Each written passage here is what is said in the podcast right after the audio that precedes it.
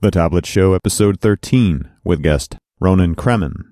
Recorded live Thursday, December 15th, 2011.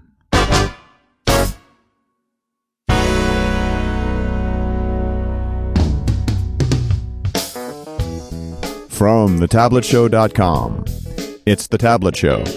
Conversations about developing software for tablets and other mobile devices with your hosts Carl Franklin and Richard Campbell. In this episode, Carl and Richard talk to Ronan Cremin about dotMobi and Device Atlas.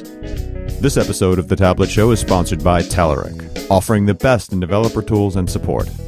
Online at telerik.com. And now, here are Carl and Richard. Thank you very much, and welcome to The Tablet Show. It's Carl and Richard, and we're talking tablets. Yeah, I like tablets. I got tablets all over my house these days. Banter, witty banter. just saying, it's very interesting to watch teenagers interact with tablets. They use them quite differently. Yeah, I both my kids have them now, and they love them. Yep. Interesting that they're going for the Android versions because those are the cheap ones. Yeah, right. Yeah, Fire down to $200. It's unbelievable. Selling 1 million a week. Yeah. It's amazing. It is amazing. Better Know Framework. Coming right up. Wow, what do you got? Talking about the WinRT API and all the goodness that lies therein. Nice. Today, windows.data.json. Oh, what does this do? Well, it provides support for JSON arrays, values, and objects. Okay, so does it generate JSON, or does it consume JSON? Well, it consumes JSON. You have interfaces that work for arrays and objects and values. You have a JSON array that represents a JSON array, and it has methods such as append, get at, get number, get many, get object at, get string at, set number, stringify. That's a good word. Stringify receives a JSON representation of the encapsulated value. Awesome. Stringify. Yeah. So setting, getting, working with JSON. Yeah. All good. It's all good, and it's all right there. And you need it. You do. It's a thing. What's up, man? Grabbed an email out of the stack from Ryan Ma about The Tablet Show. He says, "Greetings from a rockhead in Vancouver. I've been a long-time .NET Rocks listener since within the first 10 episodes, and I'm now enjoying the new Tablet Show spinoff immensely. As with most of the DNR community, I am hungry for more information on WinRT and various mobile platforms." Oh, yeah. "To me, what's great about .NET Rocks is that it shrinks the world when you interview guests from other countries or when you travel to various conferences. Despite their native tongue, the passion and knowledge always shine through." Yeah. "Equally important is that you showcase female superstars in this industry, including Michelle Bustamante, Julie Lerman, Kate Gregory, among others. And I hope that carries on for the new show. Yep. Thanks for all the great content. And by the way, shouldn't you be giving away a plate instead of a mug on the Tablet Show?" That's funny. That's pretty clever. I don't know. Yeah, no, but Cafe Press doesn't let you sell plates. Yeah, it ought to. I think we have to go to the Franklin Mint for a Tablet Show plate. That's funny. Oh, well, I'll send you a mug anyway, Ryan. Thanks so much for your email. And if you'd like a mug, talk to us about The Tablet Show at .NETRocks@franklins.net. Richard, I'm very excited because our guest today is Ronan Cremin. Ronan leads dotMobi's engineering initiatives. He focuses on building and delivering mobile internet applications such as the award-winning GoMobi and Device Atlas products. Mr. Cremin also represents dotMobi at the World Wide Web Consortium and has used this work as the basis for the dotMobi Web Developer Guide. Mr. Cremin has more than a dozen years of product management and development experience in mobile and internet sectors, including stints in leading markets like Japan with NTT Docomo, Europe with Vodafone, 3, and Orange, and the USA with AOL. Prior to dotMobi, he focused on product management in the mobile application sector at Valista. Before Valista, he was at Critical Path, where he managed email and directory products. Mr. Cremin holds a BE in Electronic Engineering from University College Dublin. Welcome, Ronan. Thanks, guys. Good to be here. It's good to have you. That's quite an impressive resume. Yeah, it's I've been focusing on mobile for as long as I possibly could, so I basically spent the last 10 years or so doing nothing but. There at the beginning. What is right. dotMobi exactly? What do you guys do? So I guess it's a bunch of things. dotMobi was set up by a group of 14 investors, including Google and Microsoft and Visa, Vodafone, Samsung, and a bunch of other guys who basically all had a vested interest in getting the mobile internet, the mobile web, to off the ground, basically to jumpstart the mobile web. So these guys came together, and the way we decided to actually do this was twofold. We had number one, we launched the .mobi domain itself, which you guys might have seen. I mean, it's used by people like Fox News, .mobi, and so on. So the idea of that was that the top-level domain, the .mobi top-level domain, was a signifier to end users that the site at that domain would actually work on your phone. Remember that at the time, back in 2005, this was not generally the case. It pretty much is now, but it wasn't back then. So that was the first thing. We launched the .mobi domain itself. The second thing we did was to try and help developers produce the content that would sit on these mobile sites. And we did this in two ways. The first was with Device Atlas, which is a way to quite easily work out the nature of the device that's trying to access your site right now. And the second way was with GoMobi, which is a means for a small business to quickly get themselves up and going on the mobile web. And when you say mobile devices, you're talking about the devices of the day, which were mostly, I would think, good old-fashioned cell phones with a little bit of web browsing built in. Exactly. It's amazing what's happened since. I mean, back in 2005, 2006, there was a vast gulf between what we thought of as a phone back then and what we had in terms of PCs. I mean, there was essentially nothing in between. If you fast forward to the present day, we now have big smartphones, small smartphones, netbooks, tablets. So what was previously a huge gap is now filled by a plethora of different aspect ratios and sizes and capabilities. So yeah, it's been interesting to watch. But it's the funny part now is that the phones, the iPhone, WinPhone 7, they're all running basically the same browser that desktops are running. Correct. It's all WebKit or Trident, or these are the same engines. True, absolutely true. The only browser that isn't really represented on the phones yet is Firefox, but that's beginning to happen actually.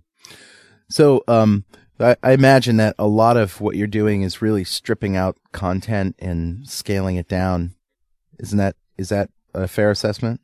We actually kind of like to think of it in the other way around. In that, building it up?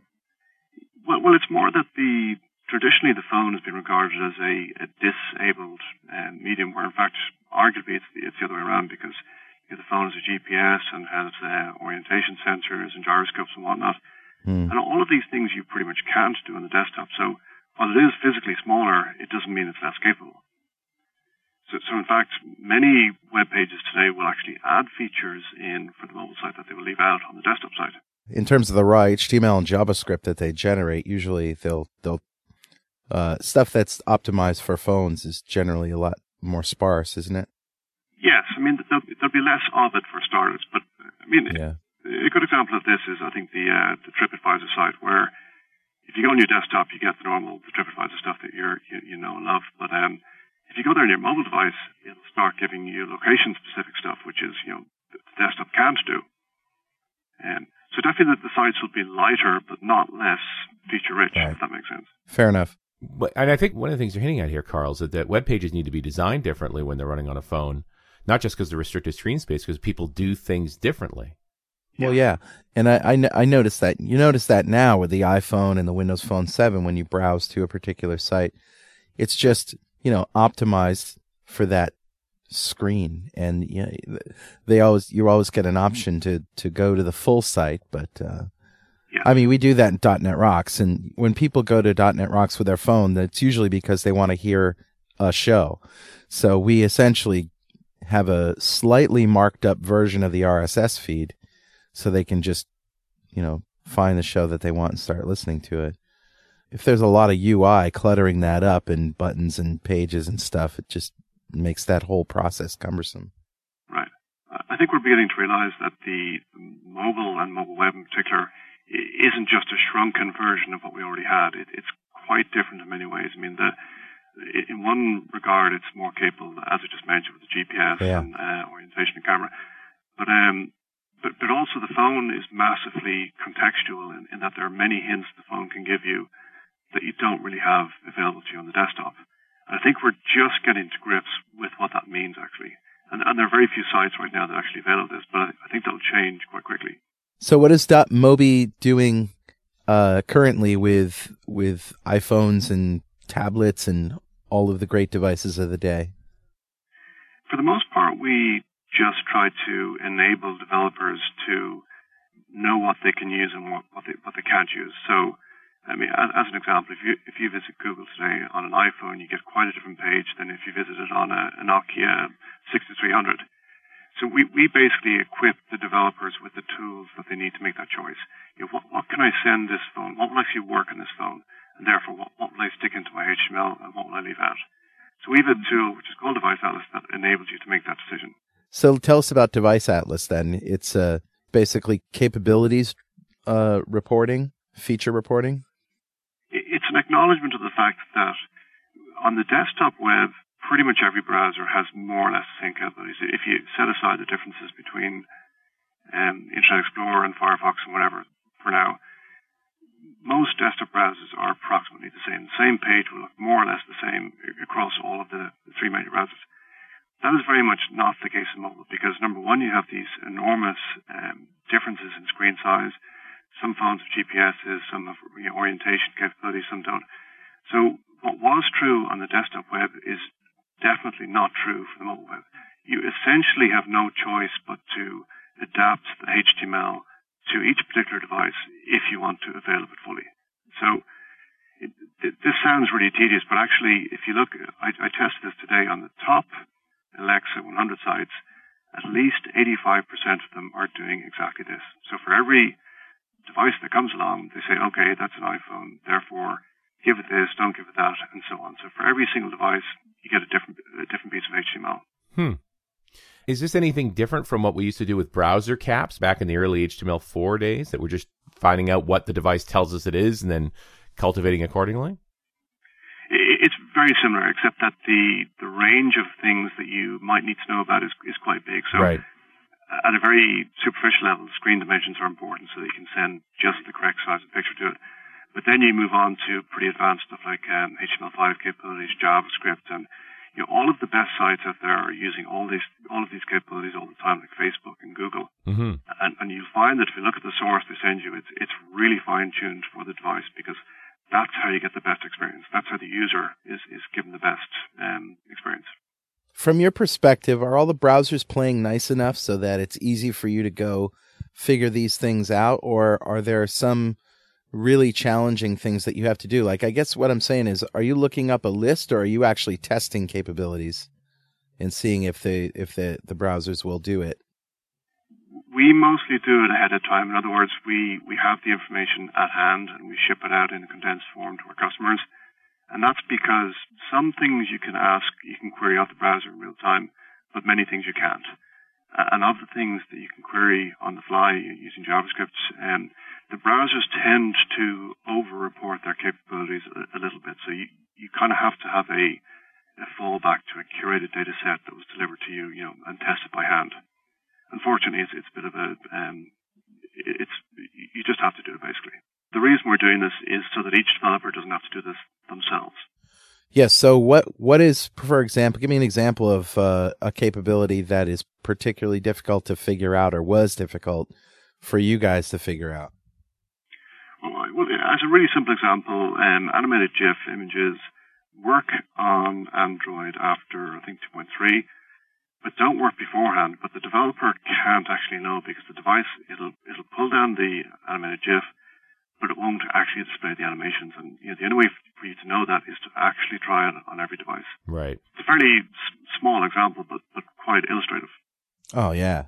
And it's not like there's a flag or a test or anything. There's no way for you, even in JavaScript, to say, is this actually animating?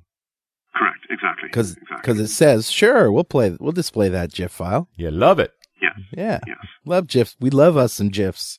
So that's a really trivial example, but I mean, there are more substantive ones like GPS and HTML5 and JavaScript stuff that if it doesn't work, your whole web app might fail. Right. So how do you contend with the update cycle, especially right now with so many new versions of browsers coming out as quickly as they are?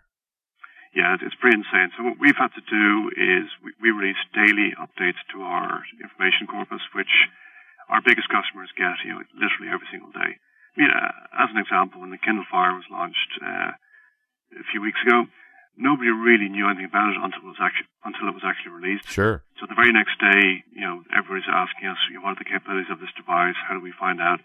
And this kind of update cycle pretty much necessitates a daily update of device information. Well, and I don't imagine you guys got a Fire in advance. You just had to sit down, buy one yourselves, and get to work? We often do. With the Fire in particular, we didn't, but we have device partnerships with people like Nokia and Samsung and so on. Mm-hmm. We typically know about a phone long before it reaches the wild, but sometimes we don't. Yeah, interesting problem. What about technologies like Modernizr? I don't know if you're familiar with it, the JavaScript libraries that are basically about building that behavior into your code. It's very useful stuff, but we fully support it and we think it's great. But I think there are two problems with it. First, there are some things that you can't query via JavaScript. And one particular example of that is you can't ask of the device, what is your name? You know, are you a Samsung Galaxy 2 or are you an iPhone? You can't actually tell that within the device via JavaScript. The other thing is that the JavaScript APIs tend to overstate their capabilities. So really, unless you have a fallback to a tested corpus of data, you can't fully rely on this stuff working. It'll probably work most of the time, but not always. And for big customers, our big customers, that just isn't good enough. They want to know for sure if something works or not. This portion of the Tablet Show is brought to you by our good friends at Telerik. Hey, can you ever have too many free tools to complement your development skills? I didn't think so. So our friends at Telerik are giving you now more than 30 free products for application development, automated testing, agile project management, and content management. And we're talking free. Not a trial, not a demo, but free, complete products supported by a community of over 440,000 developers at Telerik forums. From free ASP.NET AJAX, ASP.NET MVC, and Silverlight controls, to the free ORM solution and automated testing framework, to free agile management tools and content management systems, all of these and more are available to you for immediate download at telerik.com/freestuff. Most of the free products can be used for commercial purposes and give you access to supplemental support resources such as documentation and forms. Go to telerik.com/freestuff now and take full advantage of the available free of charge products. And don't forget to thank them for supporting the Tablet Show. So tell me what the experience is like for an ASP.NET developer. Do we download a product that stays on our server with a database of some kind? And does it automatically update, or do we have to update it ourselves? What's it like for me as a developer? So we basically give you a DLL that sits on your information server. And it's up to you how often you wish to actually download the updates. It's available daily if you want, but not everybody does that. We don't try and do the downloads ourselves because people tend to be pretty sensitive about information being downloaded automatically to their application servers. Yeah. So we tell you ways to do it, but we don't do it for you. And so basically you pull down a 500K zip file every day if you want. So is the information hard-coded in the DLL, or is there a separate data store? The API is a DLL. The data store is a really compact JSON file that you get yourself. So it's two separate things. Great. Well, that sounds easy. It's pretty easy, yeah. So am I basically just getting a list of features based on the device that's accessing me, and then I still have to figure out how to build my page for each device? Yeah. So it's a capability list. So for each device, we have approximately 150 properties. They'll say, you know, resolution, model name, whether or not it supports different JavaScript features. Mm-hmm. Now, the actual encoding of that information into the file is much more exotic than that because it has to work really, really fast in order to be useful. Yeah. But essentially, it's a list of properties in each device We don't try to tell you how to use it because, you know, if you're YouTube, you care a lot about video properties, but if you're, you know, Google, you don't care about that at all. You care about the HTML level of support. So different people want different things from it, so we don't try to mandate the use of it or how you use it. But in the end, it's a lot of if I have GPS, I can do this, and based on this screen resolutions below this level, maybe use this CSS file versus this size, use this CSS file, that kind of thing. Exactly. What usually happens is people have categories of devices. So you'll notice that if you go to Facebook on an Android or iOS device, you'll get redirected to touch.facebook.com. So basically, they've got a template for touch devices. So people tend to segregate their templates to about three different versions. So you might have small, medium, large, and then touch separately. And then depending on the nature of the device that's coming in, you can give it in broad brushstrokes, you can get roughly everything correct. Well, you know, I don't know about you, Richard, but I want one. And where do I get it and how much? Sure. So it's available at deviceatlas.com. There are multiple different license options. So basically, depending on how fast you need to go and how often you want data updates, there are different versions. You can use a cloud version, or you can have a locally deployed version. So the cloud version is basically designed for smaller sites and people who don't want to get too involved. On the other end of the scale, we have a C++ API and an Apache module that goes extremely fast. I think we do 1.7 million recognitions per second on a fairly modest server. And that's used by people like ad servers and so on, where the speed is completely critical. So we've a whole different bunch of licensing options, basically whatever suits. It's starting at about $399, all the way up to much higher numbers than that. Okay. I wanted to jump back to dotMobi for a second, because I think this is an interesting idea, and I took a look around on the site, because, I mean, you're also in the business of selling domain name entries, essentially, for .mobi as opposed to .com. Sure. Are people buying these things? Because I think the regular mortal doesn't even understand that there's an alternative to .com. Yeah, I never heard of it myself. Sure. So there are... I agree, it's probably less well-known than the other extensions. It is used by a few high-profile people. Like if you go to Fox News, .mobi is their primary mobile URL. So are people buying them? I would say yes. We sell thousands per day. We've a million active at the moment. So it's not as popular as .com, of course, but it is being used. I think the main place that the Mobi domain gets used is for new entrants to the market who have a primarily mobile offering, right, but who can't get the .com domain that they want. Interesting, yeah, an interesting point, right? I mean, our mobile site is m.netrocks.com, which seems to be the other sort of popular paradigm for this. Yes. I mean, I think the long-term outcome here is that the URL that you actually type in won't matter, and using tools like Device Atlas or Workflow or whatever, right, the page that you go to will just automatically adapt regardless of what URL you actually typed. Yeah, that's exactly what I think too. I mean, if you go to Google, it doesn't matter what address you type, you'll get a mobile-friendly experience. The same for Facebook and Amazon and eBay. All the big guys do this. Well, and I've also got the sense that HTML5, it's more importantly CSS3, has gotten a lot smarter about how to scale things to fit the browser, to fit that smaller window too, that you can build in the dynamics for smaller fonts and for even switching controls to more compact controls, depending on the screen resolution. So you can do a lot of stuff with CSS3 and media queries, but I would say one thing, that resolution independence is not the same as content adaptation. So just because it fits on the screen doesn't mean that you can wash your hands of the problem. Right. And just to back up my point, I would say that, again, of the Alexa top 100 sites, 85% of them don't do that. In other words, 85% of them serve particular HTML to particular devices. And the reason for that is because it works best. Right. So that, yeah, this idea of a universal page is just a fallacy. You direct to a different page that's really built for mobile. If you want to make the most of the device and hence serve the user best, that's the only way to do it currently. Well, and not to be terribly difficult, but then now we get into this idea of shouldn't we just build a native app for each of those devices? Sure. I mean, I think native apps have their place, but I think we're already seeing, well, first of all, one of the dirty secrets of the App Store is that approximately, I think, 20% of the iOS apps are, in fact, HTML apps, just wrapped up in PhoneGap or some other wrapper. So I think we're seeing, I think apps have their place, but they're beginning to occupy less of the mind share that they used to. I think people, marketers, are realizing that actually, you know, an app that runs on iOS covers only 2% of the market. I mean, is that really what you want? And then do you want to develop a different app for iOS and Android and now Windows 7?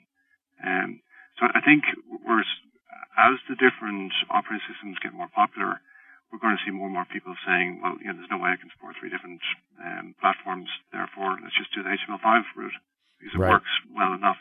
It's not as good, but it's good enough. I guess that's always the question is it good enough? Can you build a good enough app? And can your competitor come in behind you with a better experience than a native app? True, true. But I spoke to the CTO of eBay about this time last year, and he was saying even a big company like eBay has huge problems with the different native apps because, I mean, while they have the manpower to actually build these, you know, for eBay's big company, coordinating the rollouts is next to impossible because the time that the iOS app hits the market is unknowable because it has to go through the whole validation thing.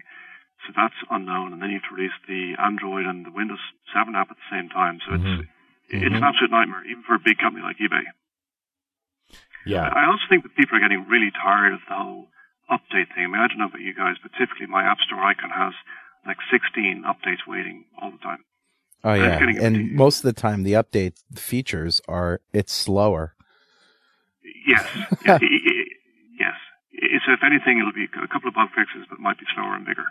Yeah, I think the whole idea of if it ain't broke really does apply more and more. Yes. The web apps have this beautiful property that they update themselves, you know, when needed. There's one other huge issue with the apps, which is that their performance at the time of need is really bad. So if I'm wandering around a foreign city and I'm looking for something, like, say, a restaurant, I don't want at that point to have to download an app. I'm just going to do a Google search, and if I find something great, if it doesn't, you know, I'm done. Right. I don't want to have to get an app at that point. So at the time of need, I think the apps do pretty poorly. I think they're quite good for services where you interact with a brand over a long period of time and you use it frequently, but not for a once-off at the time of need experience. Well, and that goes to at the time of need. That's the last time to. The worst time to require an update. Yes. Right? iPhone doesn't do that, but I know a lot of apps that do, you know, that you run them, and the PC is particularly bad about this. You run them when you need them, and then they say, oh, I'm sorry, you're going to have to update this first. Exactly. So I think the apps suffer from a huge problem, plus that they're not findable. I mean, you can't Google straight into an app, which you can with a mobile web app. So I think there's quite a few things working against them. I think there's a good deal of recreational aspect about them too. It feels like they're the new ringtones, you know, that they're the new thing that you can play with on your phone. Mm. Yeah, you know, and I'm fighting back and forth on this compatibility thing of, you know, is it harder for me to roll out four or five actual quote unquote native apps on these different devices versus trying to build web pages that tolerate all the variations between all those devices? I mean, the existence of Device Atlas sort of speaks to the challenge.